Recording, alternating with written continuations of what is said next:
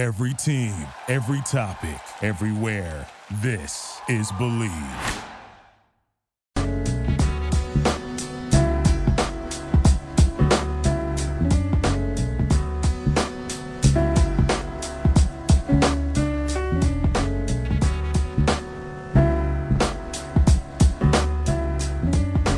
Welcome to the Bleav in New York Football podcast presented by betonline.ag here on the Bleav Podcast Network, the number one podcast network for professionals. The NFL season is in full swing, and you might not be at the game this year, but you could still be in on the action at betonline.ag. 6 5 and 1 this week. No losing record. No losing week on this show at all the entire season. 77 48 and 3 overall record on this show and that's all courtesy of betonline.ag from game spreads to totals to team player and coaching props betonline gives you more options to wager than any place online. And there's always the online casino as well it never closes. So head to betonline.ag today and take advantage of all the great sign up bonuses. Again that's betonline.ag and sign up today. Betonline your online sportsbook experts what is up? Happy Wednesday, everybody. Happy hump day, I should say. I hope everyone's doing well. As always, I am your host, Steven Tino Rodriguez, and you can check us out on Apple Podcast, Google Play, Stitcher, Spotify, and of course, the Bleav website, BLEAV.com. Like, download, rate, and subscribe on all platforms. Be sure to also follow us on Twitter at NYFootballPod, as well as myself at Tino Rodriguez with a double underscore. It was an overall terrible weekend for professional sports here at the New York Football Podcast.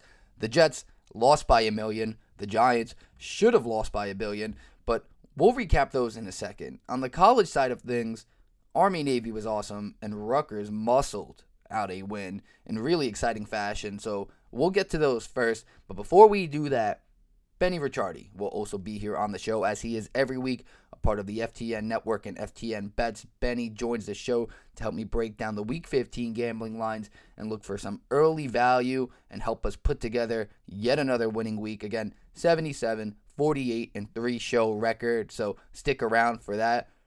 But before we address all the awful performances from the Jets and the Giants, let's talk some winning football.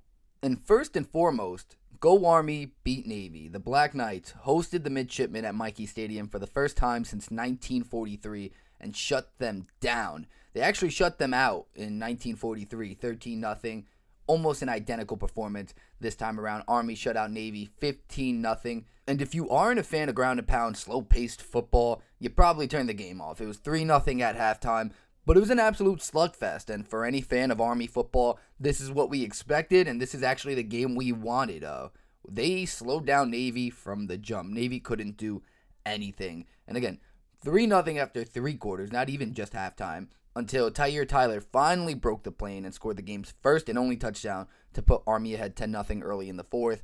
A field goal and safety would follow to cap off and put away Navy.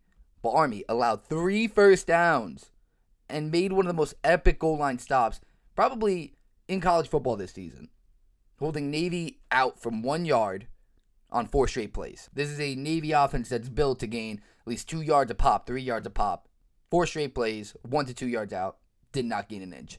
And the Black Knights made a statement with that win. Now, look, Navy is on the downward, and that's true, but records aside in that matchup, that's about pride. And they're going to have another test of pride this week because Air Force handled Navy 40 to 7 in the season opener and Army will now host Air Force in the season finale for the quest of the Commander in Chief's trophy. And this game actually should have been played a month ago and got canceled due to COVID. So, Army, they were supposed to host it then, but they're going to host it again here on Saturday, 3 p.m., Michie Stadium, where they're undefeated they're opening as two and a half point dogs. And it's wild to me that Army is even an underdog at home at this point, but I love it. I love the Black Knights here. And all that stuff aside with Air Force and what their offense can do this season, give me Army at home. Just give me the Black Knights at home. They have proved it time in and time out. They're going to find a way to win. I wouldn't be surprised if they open up the offense a little bit, and they tried to early on in the Navy game and didn't exactly result into points or at least touchdowns. But there's no way in hell I'm picking against Army, who's undefeated at home. So give me the Black Knights, and I'm taking them to hoist that Commander in Chief's trophy when it's all said and done on Saturday. And let's stay in college football here, and let's switch over to the Rutgers Scarlet Knights. And this game did not lack fireworks. Rutgers had a hangover from the week before, and it carried over in the first half. They did not score; they were shut out in the first half, but they overcame all that and were able to muscle out a win in overtime over Maryland, 27 to 24. And from everything you hear out of the Rutgers camp, especially from Schiano, a win like this says a lot about the players and the program they're building at Rutgers. He couldn't say enough about it in his post-game presser. Rutgers, again, shut out in the first half, lost their starting QB in Noah Vedral to a concussion. He was also banged up from a borderline alligator roll on his leg from a Maryland defender, but the team rallied and offensively, they turned to their biggest and most reliable playmaker in Bo Melton. And I say biggest loosely, he's obviously not that big of a receiver, but the guy is for real. We talk about Bo on this show every week, and he came up huge for the Scarlet Knights. The senior wideout did most of his work on the ground, scoring the game's first touchdown on a 44-yard double reverse, and then added an 18-yard rush on a touch uh, on a swing pass touchdown which for some reason is counted as a rushing touchdown. I guess it was behind the line of scrimmage, so I get it. But it was a swing pass. They counted as a rushing touchdown. Melton finished with five receptions for 45 yards out of the two rushes for 62 yards and two touchdowns. But all in all, Rutgers wins this on a missed field goal in overtime and improves to 3 and 5. But they are one of a handful of Big Ten schools to have eight games played at this point this season. The three wins says a lot for Rutgers. Shortened season, weird COVID season, I get all that. But when you're a program like Rutgers looking for a turnaround and looking for those baby steps and progress, a win like that on the road against Maryland does wonders. And I think it says a lot, and this is something to really build off of. And now they can end on a high note. They end the season hosting and playing against 2 and 5 Nebraska, who have, just like the rest of the Big Ten, have had a really rough year, a really rough go of it. And they're coming off a loss to Minnesota. So Rutgers is going to open as six and a half point underdogs and I'll roll with Rutgers to keep this game close. Give me all New York and New Jersey home dogs this week. I know we can't bet on Rutgers here in Jersey, but if you can, just do it because I think it honestly, this might be the week. Except for the Jets. The Jets aren't home, they're on the road. But everyone else, including the Giants. And let's get to that. Let's speaking of home dogs, let's switch over and talk about the New York Giants here. And as much as I don't want to talk about the pathetic performance of Big Blue, I think it's important to just touch on some glaring issues from their performance on Sunday.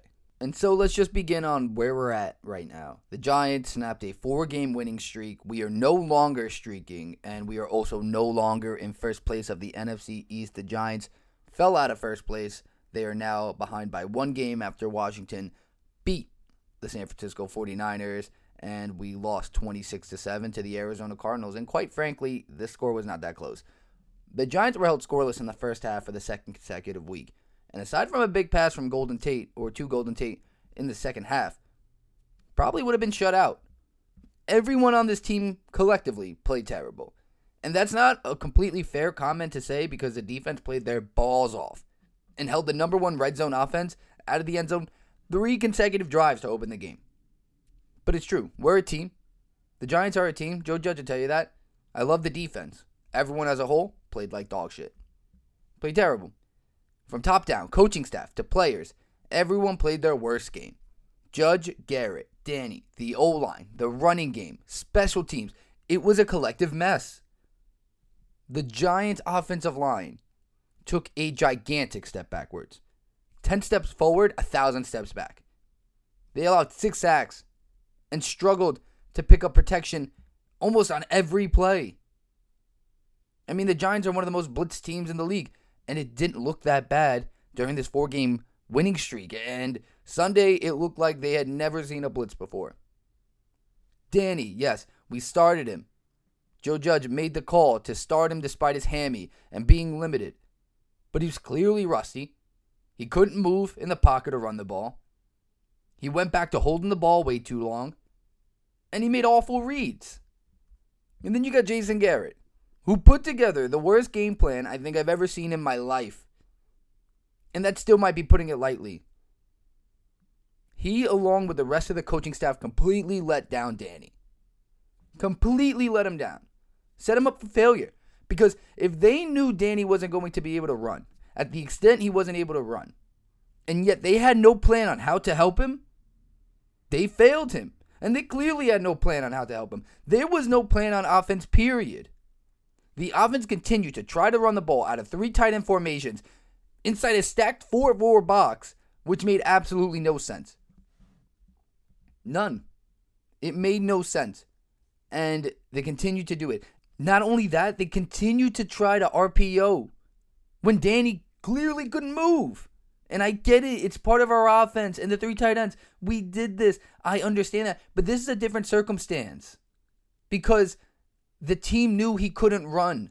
Anyone with eyes knew he wasn't going to be able to be the same player or be the player that makes him successful. So when you're running the style of offense that requires him to be most successful when moving with the ball, it clearly causes issues and sets him up for failure. And seeing that it unfolded the way it did in the first half for a second consecutive week, and in Seattle we made some adjustments. Judge talked about adjustments. There were no adjustments in this game. Nothing changed. Danny and the O line went full Benjamin Button and reverted back to what they all struggled with the most. Andrew Thomas, what the hell happened? He played terrible. He got beat on the line in every single way possible. Speed rush, bull rush, inside move, you name it. Matt Peart, Will Hernandez, Shane Lemieux. I think everybody on this offensive line let up a sack. Nick Gates played an awful game. Danny fumbled three times. I'm surprised he's even standing after the first hit from Marcus Golden. And people want to say it's Danny because he didn't see it or this, this, and that. He had two seconds to move, and he got himself eaten alive by Marcus Golden. Our receivers couldn't figure it out, couldn't get an inch of separation. And for me, there isn't much to say that I haven't already said. The defense is the heart and soul of this team and is going to be responsible for the success of this team, but they can only do so much. They can only do so much. We will only go as far as this offense allows us to go because our D was exhausted. Exhausted. Time of possession was 37 to 22 in favor of the Cardinals. That is not a recipe for success. And if we continue to produce three and out offenses and keep our defense on the field against very good and successful red zone teams, and we just gift them the ball inside the red zone, we're no doubt losing the next three games. You can't just do what we did on Sunday and expect everything to be okay. And I expect there to be a difference, and I expect the offense to come around, but it's honestly hard to say that confidently. I have my expectations. I'm going to stay positive because, look, Washington, first place. Everyone loves their D. Everyone loves their D. Guess what? They may be starting Dwayne Haskins on Sunday against Seattle. And if they lose and the Giants win, they're right back in first place. So I'm going to remain positive. And we're on to Cleveland, where the Giants open as four point underdogs and will have their work cut out for them, especially after seeing what Cleveland did on Monday night, scoring 42 points against Baltimore. They've actually now come off back to back 40 point games. But give me the Giants. I'm not falling off the hill on our boys. I, I'm not I'm not jumping off the train or the wagon. I am the wagon. We are the wagon here at the New York Football Podcast. We are Giants fans. I'm happy to be here. I didn't expect this in any sense of the word, but now that we are, I'm not ready to give up. There's no reason to give up yet. We have to turn to our defense to slow down this offense, and our offense has to be better. Point blank, period. They need to have a game plan. They need to establish the run in different ways other than the predictable three tight end sets that they have. And we need to put points on the board. More than seven, because that's not going to get it done in any week. But now let's switch over and touch on the Jets really quickly. And I say really quickly because there really is not much to talk about here. The Jets never actually did anything in this game. And yet, in true Adam Gase fashion, he put together a solid opening play script. The Jets were able to put three points on the board in a nine play first drive. And that's what they do. That's their MO. But unfortunately, they did nothing after that. Seattle would go on to score 40 unanswered points and win this game 40 to 3. And in the Jets' defense, Sergio Castillo did miss three field goals. But there is one person to blame on that, and it's the head coach, Adam Gase, because they did have Sam Ficken on this team, and they chose Sergio Castillo, and that is the bed you lay in. Castillo has now missed a field goal or an extra point in four of the last five games. One positive takeaway I did have, though, is that the Jets haven't completely ruined Marcus Maye yet. He made a really impressive and incredible interception in the end zone on DK Metcalf, and that was pretty much the extent of my highlights with the Jets, but that was encouraging to see. But the Jets will stay on the West Coast, and they'll take on the surging Los Angeles Rams and open a 17 point road underdogs, which I think is their heaviest spread since playing Kansas City on the road, and that was at about 20.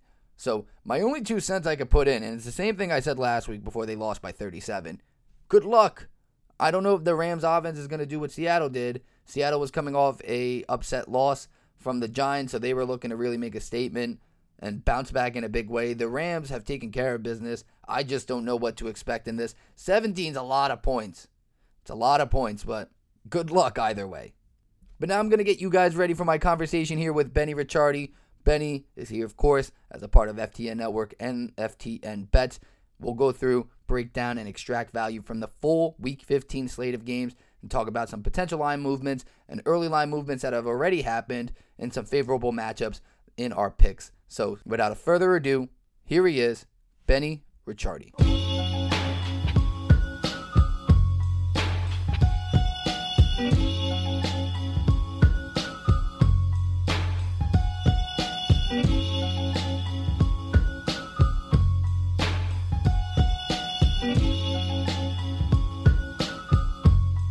Right, now I welcome on my good friend, a friend of the program, a, friend of yours. I think you could consider him a friend now for all the listeners out there. He's been here long enough. Not sure if I'm overstaying my welcome at this point. I feel like you you deserve to be here more than I do at this point, Benny. How are you doing? People at home know we went six five and one on this show. We have a lot to get to because my early, you know, intuition on some games was right and also wrong, and the same thing on your end. But how did you make out this weekend? How did you survive? And is your head above water right now? My head is above water right now. Um, we had the two, so we had the two plus money home dogs, the Giants and the um, Bears. We lost on the Giants, we won on the Bears, but they're both plus money. So as long as you win one out of two, you end up making a little bit of a profit. So that was good the Saints was the one team that killed me this week. And like I said to you, if they played that game again this weekend and the spread was 10, I would lay 10 with the Saints because so many things went wrong for them and they still almost came back to win that game. And you know what? That's gambling. That's why you don't go all in on every game here. So that one hurt. But we had a couple other good ones. The Titans teaser piece paid off. The um, Packers teaser piece paid off. Those were the two that I was heaviest on.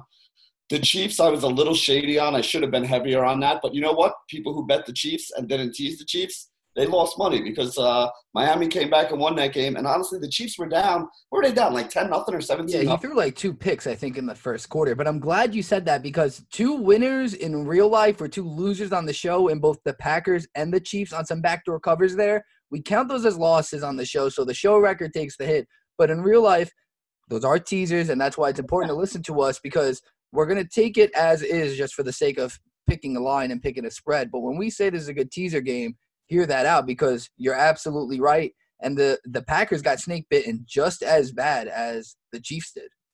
So here's here's the thing I want people to realize: the Chiefs are 12 and one on the season. The Chiefs are only six and seven against the spread, though. So if you just bet the spread on the Chiefs every week this year, despite the fact that they're 12 and one, you would be losing money right now. But 12 and one, they're also 10 and 3 on the teasers. So if you would have teased the Chiefs every week um, of the season this year, you would have won 10 times on that and only lost three times on that. And that's why the teaser legs are so important, and that's why we talk about it. Because the problem, and this is actually one week, and we'll get we'll talk about this when we get to that game. If we talk about that game later, normally the Chiefs have these spreads of 8, 9, 10, 12 points. And what do I always say? Like, I don't want to take a number that big because I worry about the backdoor cover if you have a dominant defense, I don't worry about that. But the Chiefs' defense is not that good. So there are a lot of times when the Chiefs are either down and need to come back, and we always feel good about Mahomes having a ball in his hands to cash some of those teasers, which happened a couple times in the last few weeks, or they're up and the defense is going to give up a late score because they don't have the kind of defense that can really get after passers and shut down drives, and they don't have the kind of corners that are really going to shut down a whole bunch of receivers out there. So that's why they keep getting backdoored or they keep winding up having to get you know, being down like they were against Miami, two over two touchdowns in the first half, and then Patrick Mahomes having to be Superman to bring him back. And the fact that he is Superman is the reason why they're 12 and 1. Because if you put a mortal quarterback on that team, they'd be, I don't know, probably 7 and 6 or something like that. I don't know if anyone else could hit Tyreek Hill in stride the way he does. They make that look way too easy. It's way too consistent. It's not that easy. I can assure you, it isn't. No, it's not every week that easy. But yeah, they. I mean, honestly, it's almost it's almost undefendable unless you use two people, and then you're playing. You know, you're playing nine on nine, and you're leaving somebody else like Travis Kelce one on one or Mecole Hardman one on one. Like they just have so many weapons on that team and Mahomes is so good, and the scheme is so good, and it's just their offense. Their to me that that offense is by far the scariest offense in the league. If I'm a defensive coordinator, yeah. and honestly, the only thing that's going to keep that team from winning a Super Bowl if they don't win another one is the defense because the offense is the offense is literally perfect. Yeah, without a doubt. Kelce in one on one against anyone, I'm taking that matchup for sure. And honestly, they've been doing that all season. They were both tied or close to the top three of uh, receiving yards earlier this season. I think it was like two weeks ago. So I don't know if it's still there. I don't know what Kelce did last week, but yeah, they're both definitely still up there, definitely within the top 10. I know Hill probably leads the league, if not is number two at this point, because Diggs has gone absolutely off. But let's move past the Chiefs. We'll get back to them shortly. This week we have a interesting slate of games here. We got two Saturday games, a Thursday game, and games all over the place on Sunday. And with the cherry on top, we get capped off with the Giants in prime time for some unfortunate reason. So let's start with Thursday and move our way to the two Saturday games, which is always something that excites me because who doesn't like more football? Mm-hmm. And on Thursday, we have the Los Angeles Chargers, three and a half point underdogs at the Las Vegas Raiders, plus 162 on the money line for the Chargers, minus 182 for the Raiders. Over under is 53 points. Every week we come on here and we talk about the Chargers. And every week I want to take them. And this is a week, I'm just looking at the number, objectively looking at this number, Thursday night, divisional game. I like three and a half. The Chargers, their MO is keeping things relatively close, whether they win or not. I can see them covering the three and a half, and I can see them winning this outright. Where do you sit at on this game, and am I wrong? So my number on this game is actually Raiders minus five and a half, but I don't think your analysis is wrong. Like this is the problem I have with the Chargers too. Even when they when they win or when they lose, I think if you go back and look at their games this year, there may be one, there may be two. One was the forty-five nothing blowout to uh, the Patriots a few weeks ago when we were on the Patriots side of it the other one was earlier in the year where I think they lost by 10. Every other game that they played this year has been eight points or less. Like all their losses, their losses are like three, five. I was doing the numbers before. I don't have them written in front of me, but it's like three, five, four, two, three, seven. Like they never get blown out. The games are always close. So, I mean, they're six and seven against the spread, even though they're what, what do they? Four wins, I think. They're four and or four and nine or something like that. They may only um, have three. They they probably could have seven actually if Anthony Lynn knew how to coach football. But that's that's a conversation for a different day. yeah, but that well, actually, that's a conversation for today because this is one of the reasons why I like the Raiders side. You know, we talked about when they played New England that we thought it was going to be a close game, and if it was a close game, it was going to come down to one team has Bill Belichick as their coach, the other team is Anthony Lynn. Well, listen, this is kind of the same thing. Like people may, I think Jon Gruden's a little bit of a fucking weirdo sometimes, but he's a hell of a football coach, and he's gonna make that because I don't think that team actually has as much talent as some of the teams they're playing against. And you look at them right now, seven and six, seven and six against the spread. Like you know that offense is ridiculous. The defense is absolutely horrible. So I know everybody's expecting this to be such a high scoring game. I see this being like 23 to like 17 and like I said, I'm on the Raiders side of this game. So I like the Raiders and the under. And I think the average person out there is going to pick the Chargers in the over this week. And I'm completely opposite that. That's that's important. What you just said is important. And I feel like we got to carry that into this show more because I need to know this ahead of time. These primetime games, we talked about it a lot, but I need to know if everyone's going to either bet the Chargers or the Raiders ahead of time. And I'll simply just pick the other side based on that more often than not because We've gone over it. It works pretty often. I like to look on Sunday and just see what's going on. But just for the sake of talking about these two teams being in the division, they already saw each other this season. It was a five point game. The Chargers finally got back on track with a win, a three point win at that against the Atlanta Falcons. They were home for two games, so they're going to hit the road, but two wins in the last four. They do have four wins, to your point. I don't know. I don't know what to think of the Raiders here. Lost Let three me of the throw- last let me four. throw this other thing in there before you make your decision, real quick. Yeah. Right now, the Raiders are the first team on the bubble of the playoffs. If the playoffs started today, they would be the first team out. But they're seven and six, and I think that at least two of the teams in front of them are eight and five. So they're literally a win away from putting themselves back in there. If the Raiders are serious about making the playoffs this year, they can't drop this game. Which is why my favorite play, my favorite way to play this game is actually to parlay it. And you know, I don't usually parlay stuff. That's not something that is kind of in my wheelhouse of what I do. But if you, if I think the number should be five and a half and the number's three and a half, the money line is going to be a derivative of the spread and vice versa, right? Like they're they're related to each other. I don't like the number because it's three and a half and I'm losing the hook. And my number's five and a half. So it's not like my number's above seven where I'm like, all right, well, at least I'm getting the other number through. Like three and a half to five and a half is no man's land. But again, if I think it should be five and a half, that should mean that the money line should be, I don't know, like minus 220 ish. I, I got to do the math in order to figure it out exactly. But roughly, let's say like minus 220 ish, right? Right now, you're getting the Raiders at minus 182.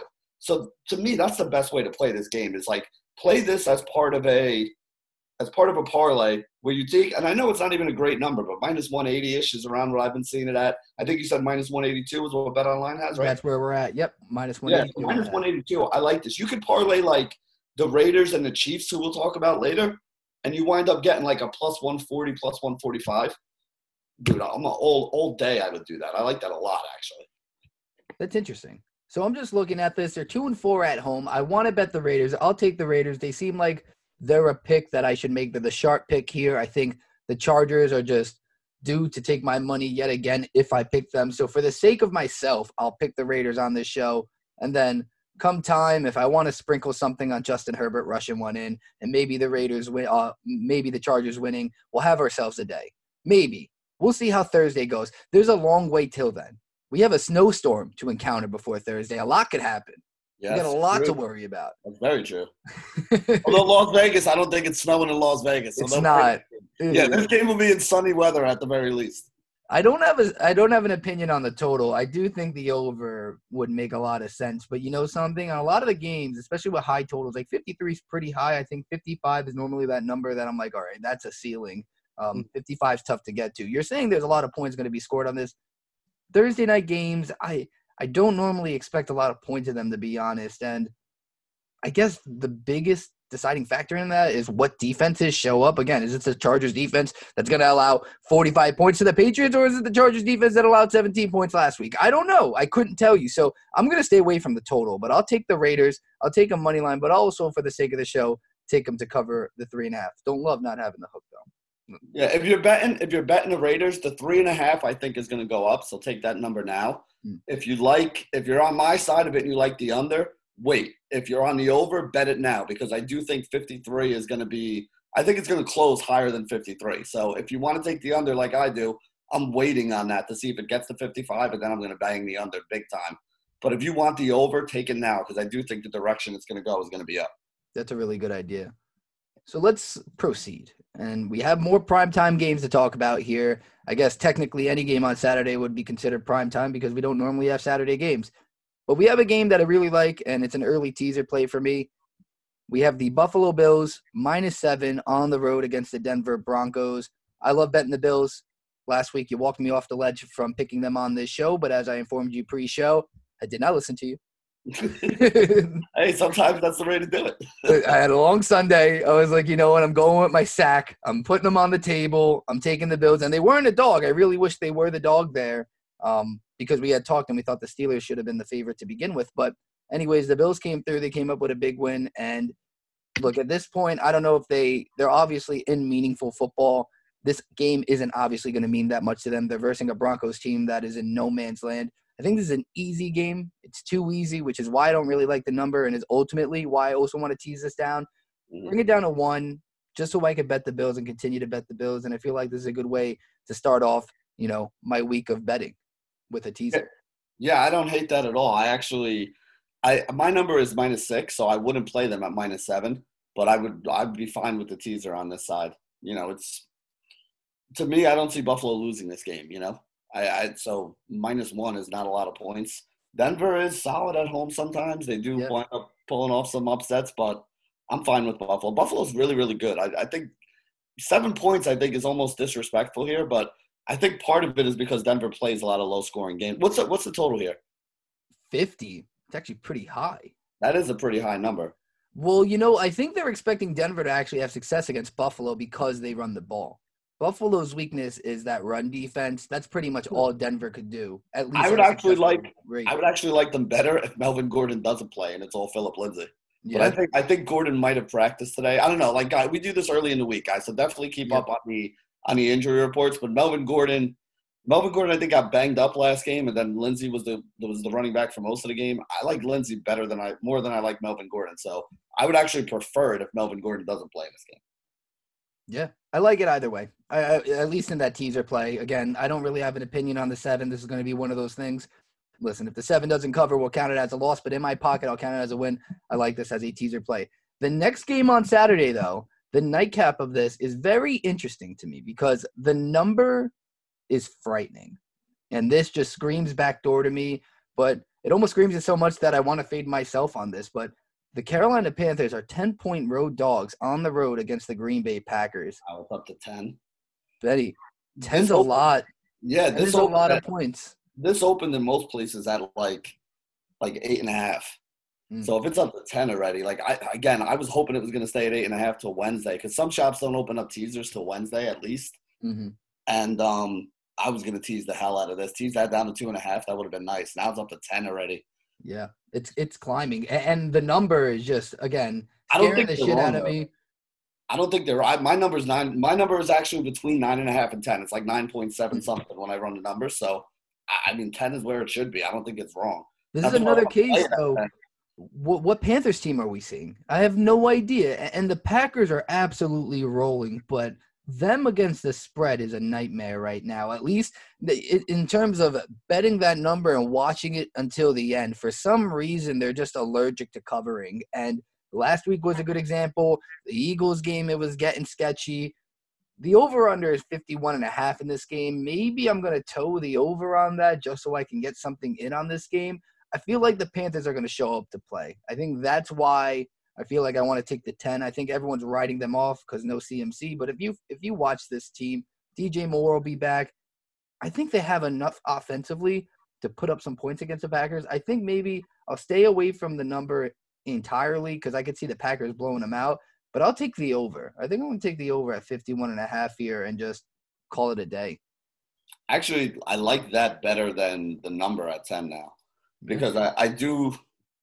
I mean, I honestly think this game is going to wind up being one of those like 31-24 kind of shootouts or something like that. So I would probably be with you. If we're going to make a bet on this game, give me the over more than more than either one of the sides here. I Just said, I, like Green, I liked Green Bay when it was. I have my numbers nine, like 9.7, 9.75, somewhere around there. And um, at eight and a half, I was going to tease the shit out of that down to two and a half and be really happy about it. But Mm. I can't take 10, man. 10's too many. And what the hell's the point of teasing the four? For me, if you look at it, it just looks fishy. It's the Saturday night game, prime time. I think they're still going to run the ball with Mike Davis. You saw it last week. Packers can't really stop the run. They'll be committed to it. They just really need to get enough out of their receivers, and I think they'll be able to against this Packers defense. And look, the one thing you could always bank on betting this over is that Rodgers and this offense are gonna score. They're gonna score points. He's gonna get his with Davante, and you know Aaron Jones is probably gonna score this game, if not two or twice. So I like the over a lot, and uh, we we can lock that in. I have no say on this number, but if I had to pick, I'll take the Panthers. But that's not counting. We're not counting that one. Let's go to Sunday. Let's go to Sunday. Seattle on the road here, minus five and a half. I was surprised by this number. On the road at Washington. Washington plus 200 on the money line over under is 44 and a half. We don't know who's starting for Washington at quarterback, and that's probably why the number is in no man's land the way it is. If it's Dwayne Haskins, it's covering. If it's Alex Smith, I believe it's covering either way, especially under that six. Look, I get it. Washington's defense, They're playing out of their minds. They're in first place, a lot to lose, a lot on the line. I'm not buying it. I, I, I don't know. I think Seattle showed last week against the Jets they have something to prove. They're trying to play for home field. They definitely don't want to be in that wild card. The Rams keep winning. Seattle's trying to win games. This just does not seem like a game that they could afford to lose right now on either end. But I just see Seattle winning by a touchdown here. I like it under six. Um, don't love the number, but I'll take Seattle to win by a touchdown. Where are you at on this game? So I'm glad you mentioned the Haskins and Alex Smith thing because I wanted to talk about this. So yeah, if Haskins is the quarterback, I have this game as minus four. If Alex Smith is the quarterback, I have this game as minus two and a half. So what's the number at right now? Five and a half. See, five at five and a half.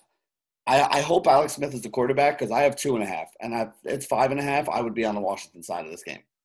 Hmm. At five and a half, even if it's Haskins, well, if it's Haskins, I'd probably bet against him because I just at this point I have no, no, faith in him.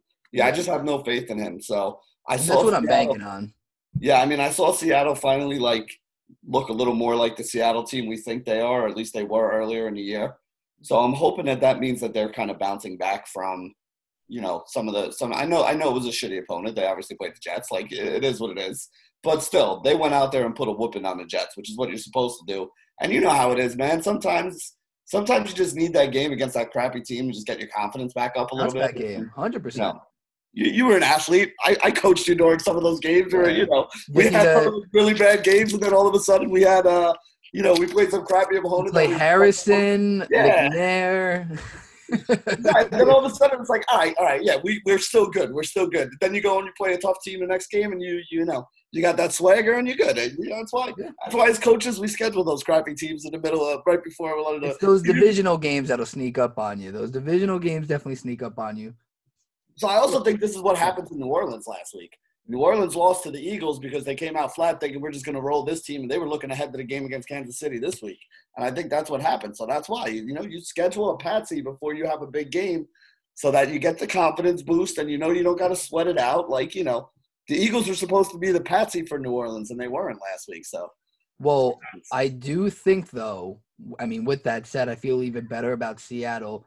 Look, I respect Washington, I love their defense. Look, if Chase Young scores another two touchdowns today, I know he only scored one, but he pretty much was responsible for like three in that game. And if he does that again and he wins them the game, good for them.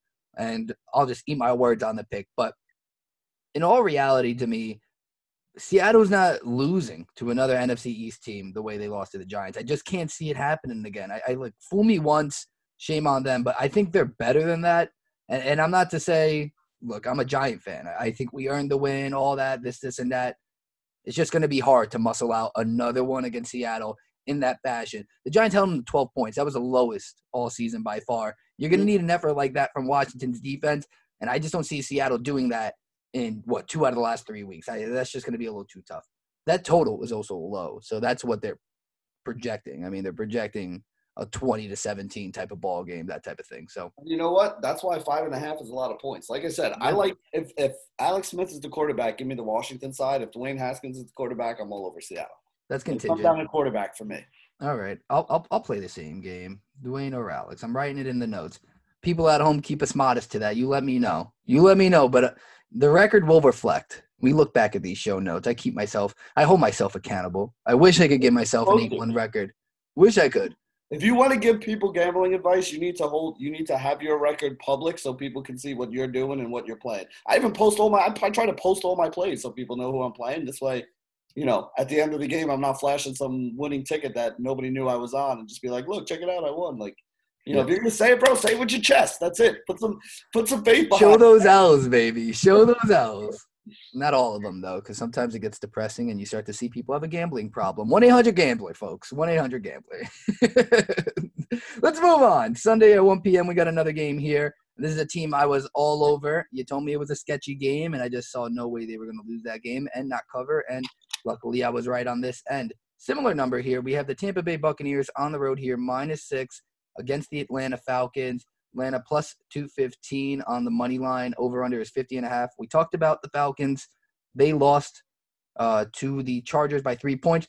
The Bucks handled the Vikings. Um, I think the only news to really talk about with the Bucks is uh, whether Ronald Jones will be hundred percent. I he got surgery on his pinky. I don't think it's going to be that serious of an issue. I like the Bucks minus six again. I don't want to fall in love with them, but you know I'm going to ride a good team here. I'm going to ride it out. It's under seven. The Falcons keep things close. The back door is sketching me the fuck out. Something uh, smells fishy about this game. It's a divisional game, but the over looks too easy for me, and I don't want to take that. And so I'm just to lock in and take the Bucks, take the road teams. And you know something? I also didn't tell you this before air, but I told myself I'm to make a better effort at betting these road teams because that's just where things are starting to lean a little bit. That's all. These road teams are getting friskier by the week. That's what I'm noticing. And so, favored or not favored, I'm going to take the Bucks here, minus six here, um, against the Falcons, who God knows is going to show up on Sunday. Where are you at on this game? Yeah, you just gave me a lot to digest there, so I'm going to try to go one by one through all of it. Yeah, um, I really don't give. I, I really don't care who the running back is. I don't give a shit. I really don't care because to me, Ronald Jones, LeSean McCoy, Leonard Fournette, if they bring him back, um, who's the other guy? Ke'Shawn, whatever, whoever the other guy that they got in that in that mix is. It's Ke'Shawn a Vaughn. Yeah, Ke'Shawn Vaughn. There you go. It's a running back by committee, and I really don't think any of them are better than any of the other ones. Like it's a role. To me, it's a role, and we talk about this all the time. I think like people kind of overrate how much a good running back matters. And I know Giant fans hate to hear that. Like Saquon is one of the few that moves the needle. You know, there's a couple that move the needle, that. but again, Some people need to hear that. It's a passing league right now. Quarterbacks, wide receivers move things more than random running backs do, and I, I really don't think that matters all that much. So that's number one. Number two, man, six is too many points for me.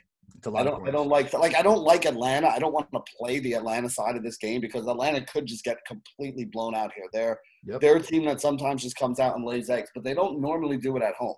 So that's why I kind of have a little more faith than if I was going to take it at six. My number on this game is only two and a half. So I actually, yeah, like if this was a field goal, wow. yeah, if this was a field goal, I wouldn't have I wouldn't have any money on Tampa Bay. So it opened at minus four. It's already moved two points in that direction. Like to me, it's just too many points. But I don't think Tampa Bay loses. So to me, what I would do is I'll just tease this down to Tampa Bay as a pick 'em and just go right go at it like that because I don't think Tampa Bay loses, but I don't want to I don't want to lay six points. Like this could be a backdoor cover kind of thing. Yeah, I'm, I just I don't have a lot of faith. The Tampa Bay defense now is not playing like the Tampa Bay defense did the first couple weeks of the season when we thought they were going to be dominant. Now, Benny, I'm going to stick to your advice and not put this in my teaser because what's more likely, one of these other games to cover or the Bucks? Now, I actually, I, I only say that loosely because I'm just trying to be funny. I actually don't see many other teasable games here that I like much more than that. That's actually a good uh, bet, especially if I feel as confident about the Bucks as I do. I just think they're going to roll. That's the thing. I don't see them losing. I know it's divisional. Yeah, I see something wishy-washy going on. Look, we saw that Monday night game end in probably one of the strangest of backdoor covers you'll ever see in your life. So look, this is the NFL. You're betting it, and it's going to be weird and crazy. And the Falcons are a part of a lot of those games. So normally my advice would be to not bet anything involving the Falcons. Either side on the Falcons, don't do it. So that's why I wanted to bet the over. But I want to ride the Bucks here. I, I think the Bucks are a good play let's move let's move on. And this is another piece that i thought can be a teaser play but i genuinely don't know where you're at on this and i don't know if this number uh, resembles recency bias or not but we have the philadelphia eagles on the road seven point underdogs according to betonline.ag this is at six and a half on draftkings. On the road against the arizona cardinals arizona coming off the win against the giants philadelphia beat new orleans at home plus 227 on the money line. Over under is 49 and a half, maybe 44 and a half. No, that's a 49. I can't even, I can't read my own handwriting. 49 and a half. We'll go with that. Benny, where are you at on this game? What do you think is going to happen? Do you believe the hype in the Philadelphia Eagles right now? And is Jalen Hurts going to somehow show up and pull off another seven point upset? No, not at all. Um, my number is Arizona minus six. This opened at five and a half on DraftKings, up to six and a half already. Well, that tells you everything you need to know about which way the steam's coming from. Everybody basically saw that number and said, "Well, that's not big enough," and started betting it up there. Yeah, I. I mean, we have one game with Jalen Hurts as quarterback, right? And and like I said before with the Steelers, the Steelers were kind of looking ahead there. Everything went right for the Eagles in the first half, and then they almost blew the game in the second half anyway because they're just they're they're not that good. They played above their head. They had a high variance game that worked out in their favor. I totally expect Arizona to win this game. Arizona's defense looked really damn good against the Giants, and I know the Giants' offense is not like world beating right now. And I know you hate to hear no, that. No, no, no. You're putting it way too lightly. The way I describe the uh, Giants' offense would be inept, incapable, incompetent. All right, so any of those. Okay, fair, fair enough. So that's what I'm saying. It's like I don't want to give I don't want to give Arizona too too much credit for that, but I don't think a rookie quarterback for the Eagles and you know a decent skill position group, but nothing nothing insane. Like it's I don't think the Eagles skill position players are. I don't. I wouldn't even put them top ten in the league overall. So it's not like this is a really good offense here. Like Arizona is a legit team. Kyler's been looking a little bit better. The running game is starting to come on a little bit more right now, which is something that's big. The defense can get pressure, and they have good uh, ball hawks in the back that can get some interceptions and stuff for them. You know, turnovers and and score some touchdowns and get good field position. Like I like Arizona a lot here. You can tease them down. Home team tease down to one point. I like that a lot as part of a teaser leg. Um, I do. I actually do like that, maybe even more than Tampa Bay, to be honest with you. So I get where you were coming from with that one. If that's what you're thinking there, yeah. Yeah. Um, but yeah, I mean, I'm not buying in on the Eagles. No way. I, I, I really like.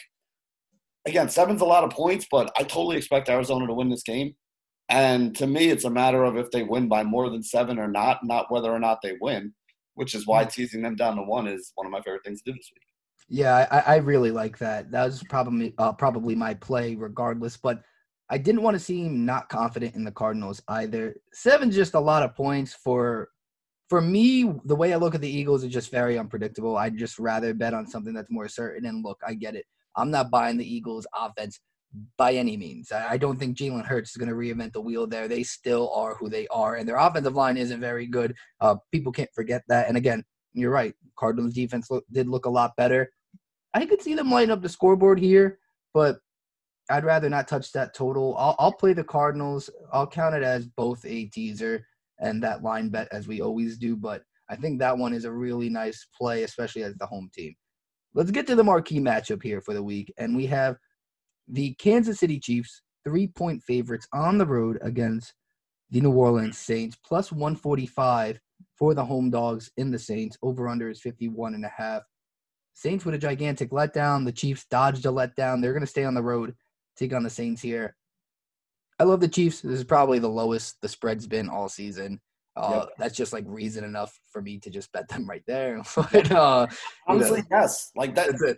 that's all I got. Yeah. I mean, we talked. We, we were just talking about it earlier with the Chiefs. Yep. It's like they're six and seven against the spread because the spread's always eight and a half, nine, and then they give up a late touchdown and they win by six, like last week, or they win by four, or or they they came out down three touchdowns and had to storm back.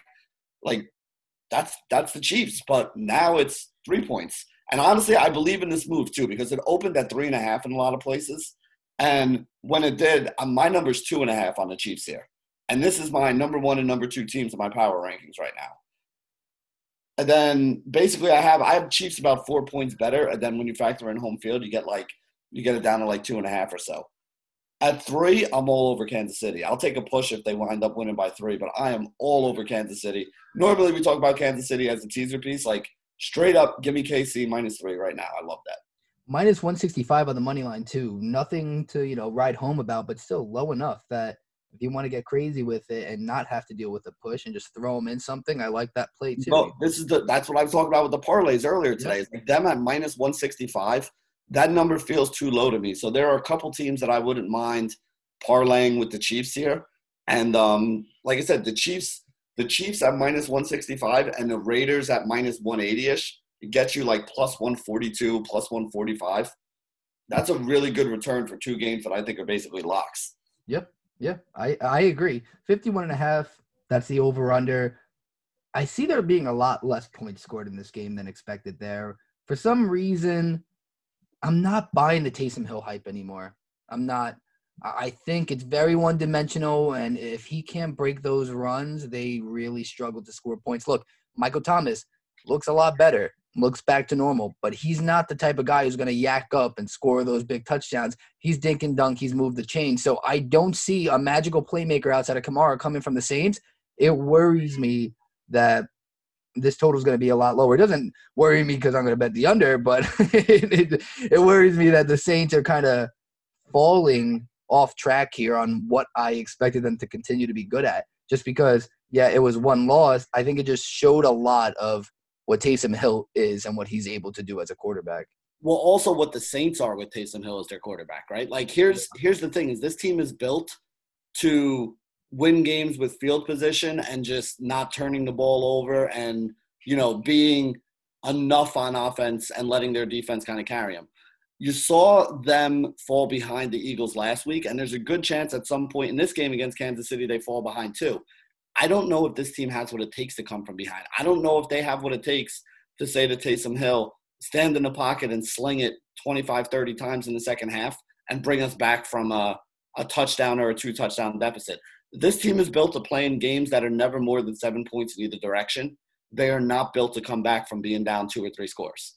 And against Kansas City, you better hope your defense comes to play the game of their life if you're going to try to play this entire game with the lead. I don't see that happening at all.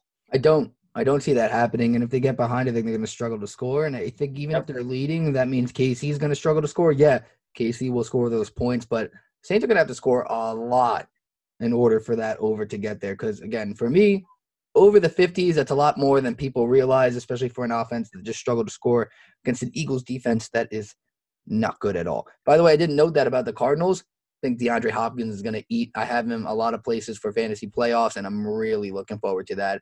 I think they that game screams points, and maybe not in terms of that over or the under. It's 49 and a half, but in terms of fantasy, I think there's a lot of action that's going to go on.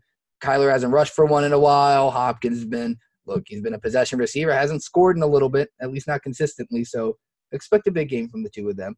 Let's go to Sunday night. I wish I could avoid this, but I can't. And before I even fully dissect this game, I just need you to know I think you're probably going to be on the other side anyways, but I need you to be on the other side here because the only time you decided to come over to the dark side and pick the New know, York Giants. Man. Fucking Giants. Okay, so we have the Cleveland Browns as a favorite, which is always something we talked about on the show. Whenever the Browns are favorited, you should say, no, no, no, something's wrong. But they're up to four and a half point favorites here on the road against the New York Giants. Giants are plus 180 on the money line. Over under is 45 and a half. Benny, are you going to pick the Browns? Can you can you just pick the Browns so the Giants can get back on track? My my number is actually right on market here. I'm I'm right on four and a half. That's the number that. I get to. So I would rather be on the Brown side than the Giant side. So I'll take the Browns. Perfect. Baker Mayfield looked good last night, man. I was actually impressed with the Browns last night, which is something I know that they have. What are they like? What, what do they have? Eight wins, nine wins now. nine, yeah, they have nine wins. They have nine wins. Yeah, I know they have nine wins, but they have not been an impressive nine-win team. They were impressive last night, even though they, uh, you know, even even with everything that went on and them losing the game, like you you can't put the offense didn't do anything wrong. Whenever they were called upon to make a play against a pretty good Ravens defense, the Ravens defense might not be locked down, but they're still very good. They played very well last night, and I think they put a lot of people on notice that uh, the Browns are going to be a problem for somebody in the playoffs. Yeah, they're definitely making the playoffs. The only thing I could say about that game is actually everyone's looking at that game as it's bad news for the Giants because the Ravens and the Browns. I actually don't. I see it as the opposite. I, I don't see it that way because this is what the Giants need. They they need the absolute doubt. They don't need a slight doubt. They need the disrespectful doubt. They need the Seattle doubt. They need a team to come in as hot as hot can be. The Browns didn't even win, and people are going to say they're going to blow the Giants out by 30 points. Good because you're going on the road against a very good defense. And look, I think their offense looked amazing. But at its core, the Giants got to shut down Chubb. If they can shut down Chubb and let them rely on Hunt in that receiving game as a dump off out of the backfield, look, they don't have an Odell to stretch the field. Don't tell me Donovan People Jones is going to beat the Giants on Sunday. If that's the case, tell me now and I will not watch the game, Benny, okay? There's no way that's happening. So it's either Jarvis or Hunt, and I think you live with that. And I don't know if that's enough to beat the Giants. The only issue with me is, though, God, I don't know how many points we're going to score. I have no idea.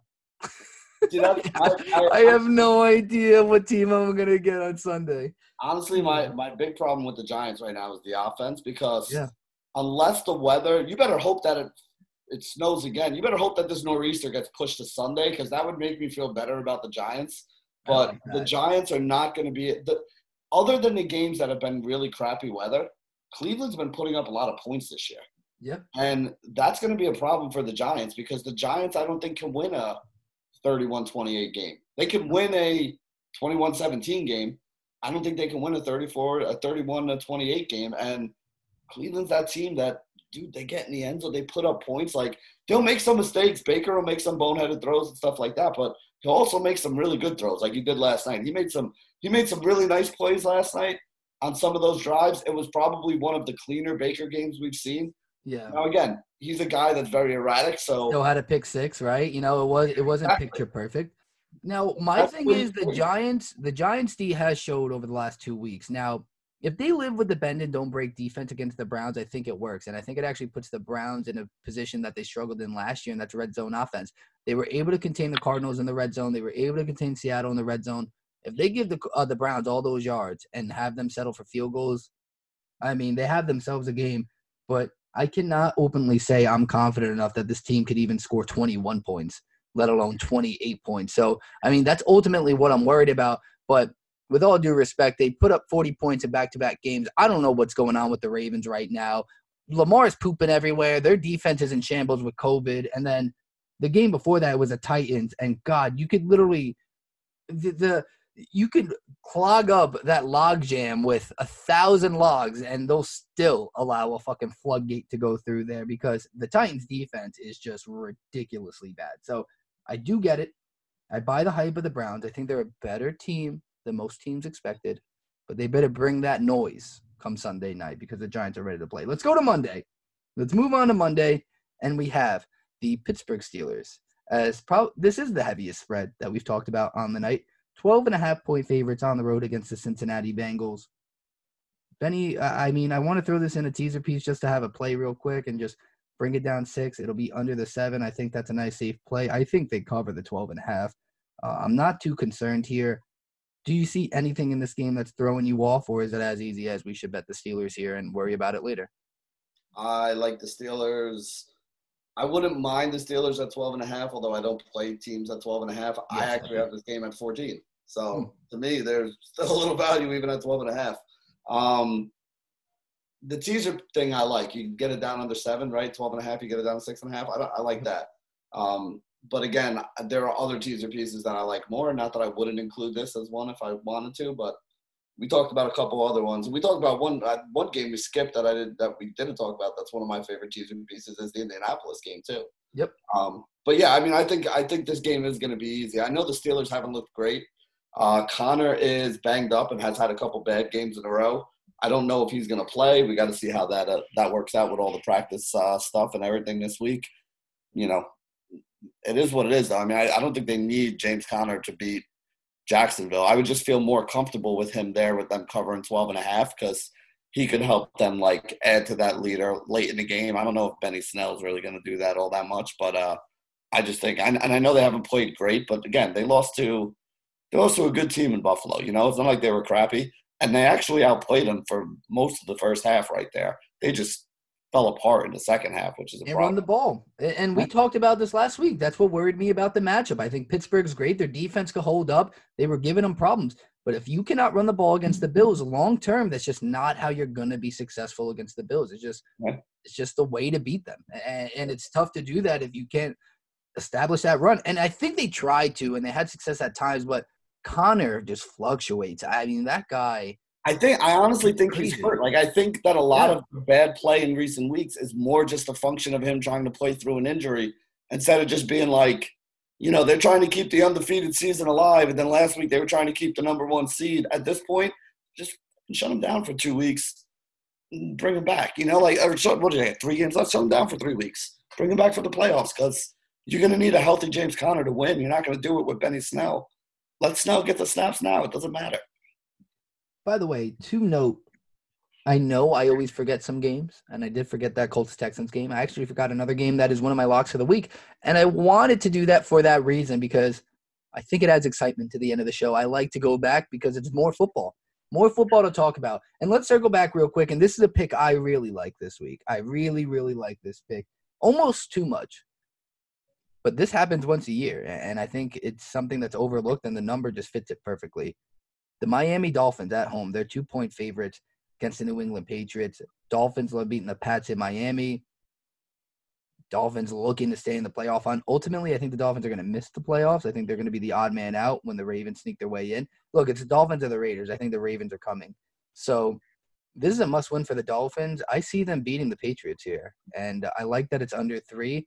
I don't think it's going to be pretty, but I like Miami. Where are you at in that game?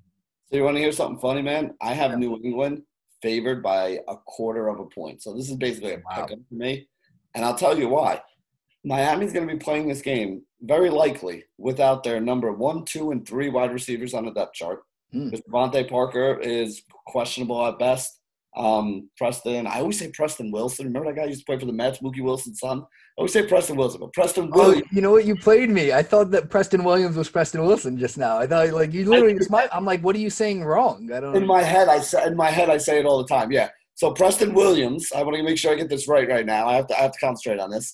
And then um, Jakeem Grant might all be out. So that's your top three wide receivers. Their top three running backs are very likely out if Gaskins can't go. And then Mike Gesicki got hurt last week as well. so if you're betting on Miami, you're betting on a rookie quarterback in Tua going up against Bill Belichick. Belichick is 20 and 5 against rookie quarterbacks all time. You're betting on Adam Shaheen at tight end. You're betting on I don't even know who their running back is. I'm not even going to lie to you. Who's, I don't even know who so that is. So we're on the Patriots, and this is why we talk it out. I told you I liked it too much. I told you I liked it too much. I ran the numbers for this game three times because the first time I run it, like I run it all the way through, and it, it's a program that you know, like all everything's in the spreadsheet, so it just basically runs it by himself, and I just wait to see what gets spit out at the end. And when I got down to there and I saw New England was favored, I was like, that can't possibly be right, right? So now I went and I literally started looking at the formulas. Like something must be wrong with the formula here. Like there's got to be a number that I in- inputted wrong or something like that. And what I realized is after I put in, um, after I updated the injuries, like I, I looked at the depth chart and I was like, how the hell is this team going to score? And that's what it really came down to is you got a rookie quarterback against Belichick against a team that I can't figure out how, how they're going to score. This game is going to be completely ugly honestly have the perfect strategy for both teams in this game. You know what the strategy to win this game is? Punt on first down. Because you're more likely for the other team's offense to give the ball to your defense to score points. That's what worries me. Offenses are to score points. I think that's what worries me about this game. I just trust this Dolphins defense way more than I do Miami, uh, the Patriots. Miami's defense can generate points off turnovers. They've proved that. It sketches me out. Now I almost want to stay away from it, but I'm going to end up on the Patriots, and then what's going to happen is there's going to be a Hail Mary and a toss, and Gronk's going to be on the field and miss the tackle again. And I'm going to be eating my words and knew I should have picked the Dolphins, even though it took a hook and ladder Hail Mary. Let's get one more game in here, and this is one of your favorite plays, as you mentioned. And, and if you have any other plays, please feel free to just say so. But the Houston Texans on the road against the Indianapolis Colts, seven point underdogs are the Texans, plus 270 on the money line. Over under is 51 points. The Colts beat them two weeks ago, if my numbers serve me correctly. Believe it was two weeks ago. And it was close. It was close, but this is one of your favorite teaser pieces. It was yeah, it was a six point win. So the seven would not be good in that case. This is one of your favorite teaser pieces, probably for that reason. Even if it is close, you just feel confident enough the Colts will win this. So to me, the Houston um, Texans are the one of the most overrated teams in the league this year. Um, Dallas is slightly worse. I think Dallas is like three and ten against the spread or something. The Houston Texans are four and nine against the spread. People still don't realize the Texans aren't good. Like I, I don't know what it's going to take. Maybe it'll take like an entire season, but at this point, betting against the Texans has been a good thing to do. And I think Indianapolis is very good, and I think they're playing very well right now.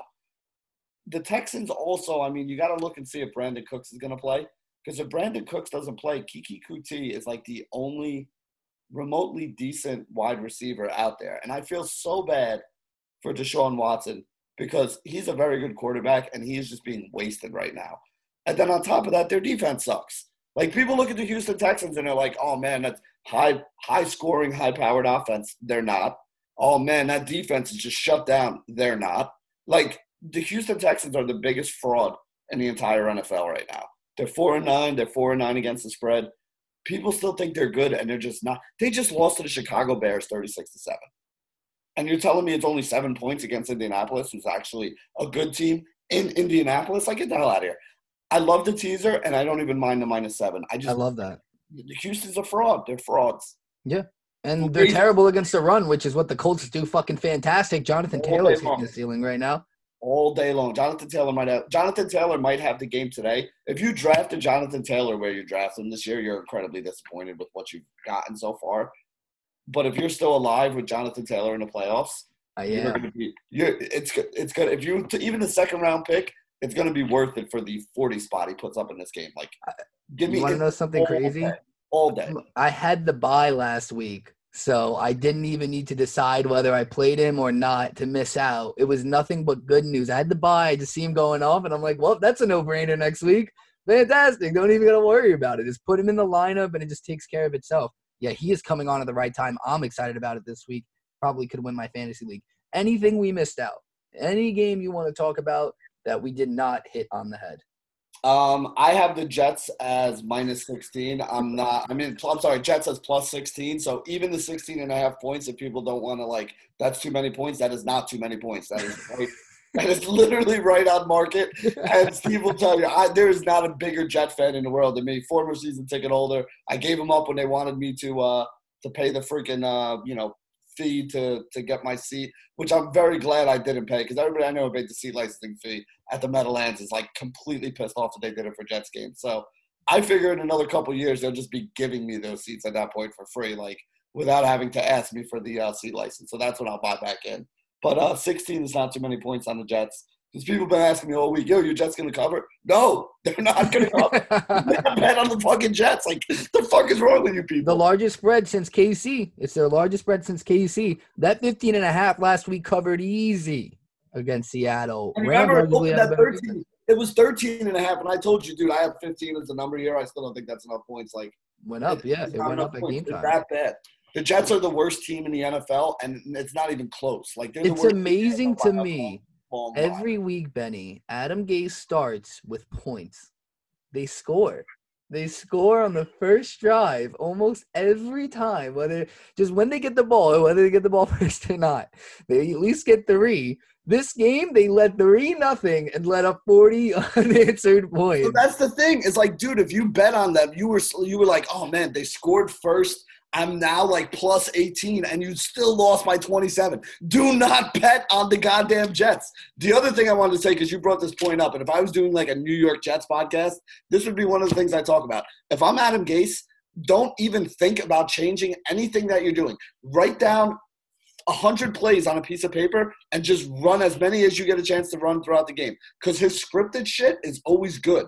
But then when he has to start making the adjustments in real life, like in the middle of the game, the offense just falls completely flat. And it's like he's it's like he it's like he doesn't know what he's doing unless he actually writes it all down and has a plan. Because you're right, they score first like every game, and then they still wind up losing by 25, and and you know the other team covering double digit spread. So do not bet on the Jets. Do not DM me. Oh, your Jets gonna win this week? Like no, they're definitely not winning, and no, they're not covering either. Just go against them. As bad as they've been, they're actually even worse because they're the second worst team against the spread, tied with I think the Texans at like four and nine on the year. Like they're bad and they're like really, really, really, really bad to the point where like the numbers are almost getting to the point, Steve, where you have to compare their badness against other like horribly bad teams from the last couple years. It's it's that inept the way that they're running things here.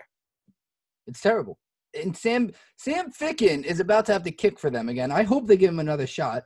But that that was true Adam Gase fashion. They should have had more than three points. I talked about earlier in this episode, but they kept Sergio Castillo. And this is what happens because you're a terrible head coach. Anything that can will go wrong under that man. He's the worst. No, I believe you. You listen to the man.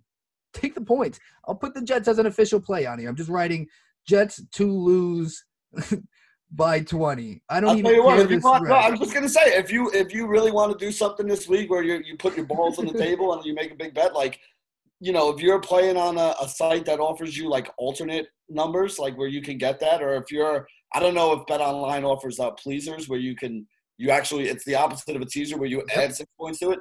Add the six points. The Jets will lose by more than twenty. So I don't even mind laying. What is it? What do they have them at sixteen? I don't even mind laying twenty-two. I 22 is not enough. 17. oh man, 23 is getting up there, but 23 is not enough. Like, bet they're gonna get blown out again. They suck. Like, yeah, they three up points. They'll score three points. Well, but it's Sammy's return to LA. You ever consider that? I'm just kidding. Good. Hopefully, he goes and gets some ass the night before and throws three interceptions because I bet against them, so that's fine by me. Yeah, absolutely. Well, that's all we got. That was a good one. Um, we didn't have to record twice this time. I'm saying that as a precautionary tale because if this finishes and we do have to record twice, it'll still be hilarious. So, Benny, thanks for coming on again. Tell the people what's going on. Obviously, FTN Network, FTN Bets, follow you on Twitter, YouTube. They know Benny R11. What else? Anything else? Yeah, I mean, I had a I had a really busy day today, man. I did a uh, I did a guest spot that's going to be coming up tomorrow over on um, SportsGrid. If any of you guys watch that, which used to be FNTSY Radio, which is where I used to work before I went over to Elite before I wound up at FTN. So it's kind of like musical chairs with me bouncing around here. Um, and the guy who I used to do that radio show with, my boy Jake Ciely, I actually did a, uh, a guest spot on his podcast today as well over with the Athletics. So the Athletic Fantasy was answering some questions over there today. That was fun. And then Steve, obviously, I hang out with you at night for the nightcap here. So that's why you guys can hear my voice going. I've literally been talking all day long today, but I've been talking about sports. So there's much worse ways to make a living, and I'm very happy with what I do. Same here, man. Well, all the best. I'm gonna see you before Christmas. I should. No, I'm at the beach. So unless you're coming down here, motherfucker, you're not. Well, I mean on Zoom for discussion. Same time, usually next week. You know, we, we have a season to finish out. We've come this far. Why stop now? 17 weeks. We're 15 through. I still can't believe it. It's flying by. But thanks for being a part of it till this point. And um, see you soon, man. Thanks for coming on. Yeah, I'll be back next week. Let's do it. That interview with Benny Ricciardi was brought to you by betonline.ag. BetOnline, your online sportsbook experts. All right, big shout out again for Benny for coming on the show. Always appreciate his advice. Listen to what he has to say, especially on the teaser stuff. Again, guys, these lines are a bit crazy week in, week out. A lot of room for backdoor covers, but those teasers are a safe, a safe way to play those favorites. So listen to what we had to say about that. Be sure to like, download, rate, and subscribe on all podcast platforms. Be sure to also follow me on Twitter at NYFootballPod as well as myself at Tino Rodriguez. Thank you guys for tuning in. As always, same time next week, guys. Talk to you soon. Be safe.